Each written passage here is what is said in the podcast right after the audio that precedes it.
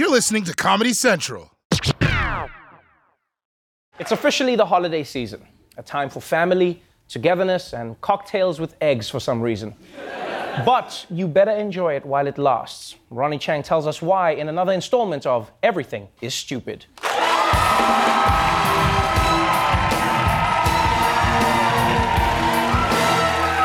Ugh, it's Christmas again. It's just another excuse for you people to send me stupid pictures of your family. Oh, great, another baby dressed as an elf? Wow, thanks for the reminder to get a vasectomy. But now, thanks to all these stupid world leaders not giving a shit about climate change, everything you love about Christmas is gonna disappear, starting with Christmas trees. This year, your Christmas tree could wind up costing you more than you've spent in the past. At this farm outside Los Angeles, the average tree costs around a hundred bucks. Nationwide, a fresh cut Christmas tree now averages $76, double what it cost in 2008. Blame it on climate change. Rising temperatures, wildfires, and drought have all made farming more challenging.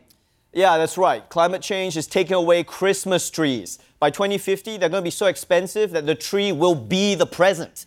Okay? how, how are you going to trick kids into behaving that way? Listen, you better be good all year or you're not going to get a Douglas fir for Christmas. Why do people want Christmas trees in their house anyway? All they do is shed pine ne- needles all over the floor. If that's what you're into, just call me. I'll stab you in the foot for free. Right? and it's not just trees that are going away. Climate change is going to kill Santa's transportation too. In our Eye on Earth series, we'll take you to Santa's hometown in the North Pole, where climate change is threatening the reindeer population. The reindeer feed even through the winter on lichen, a mossy like- plant like they moss- dig down through the snow to get at. fungus. Except when all that thawing and refreezing means they can't. And when the snow turns to ice, what happens to the reindeer? We have to feed them. You know things are bad when your entire species depends on a guy in a weird hat, okay? I mean, what if he oversleeps one day? He'll be like, oh shit, my alarm didn't go off. Now I need to dig a mass reindeer grave. And this is a big problem, okay? Because without reindeer, how is Santa gonna get around? He's gonna have to hitchhike around the world, trading rides for hand jobs, okay? but guess what? The climate crisis is coming for our New Year's drinks too. Another popular consumer item that's expected to get a lot more expensive Prosecco. Climate change is doing a number on the grapes that make the sparkling wine. Paolo Tomasella says extreme weather is posing new challenges at his vineyard. Climate change is a big problem. When it's hot, it's very hot. Uh, when it's raining, it rains very much. Prosecco, he explained, should have low alcohol and high acidity, uh, but high temperatures and earlier ripening produce the opposite effect. That's right. Thanks to climate change, Prosecco is going to cost more and taste worse.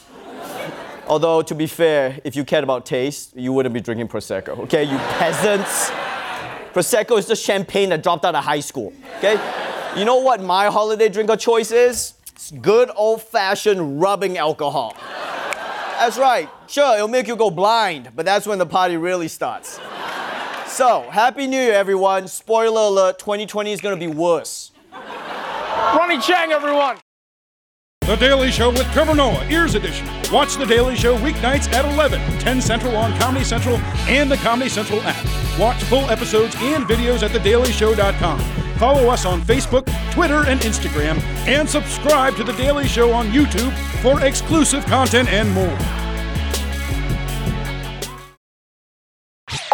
This has been a Comedy Central podcast.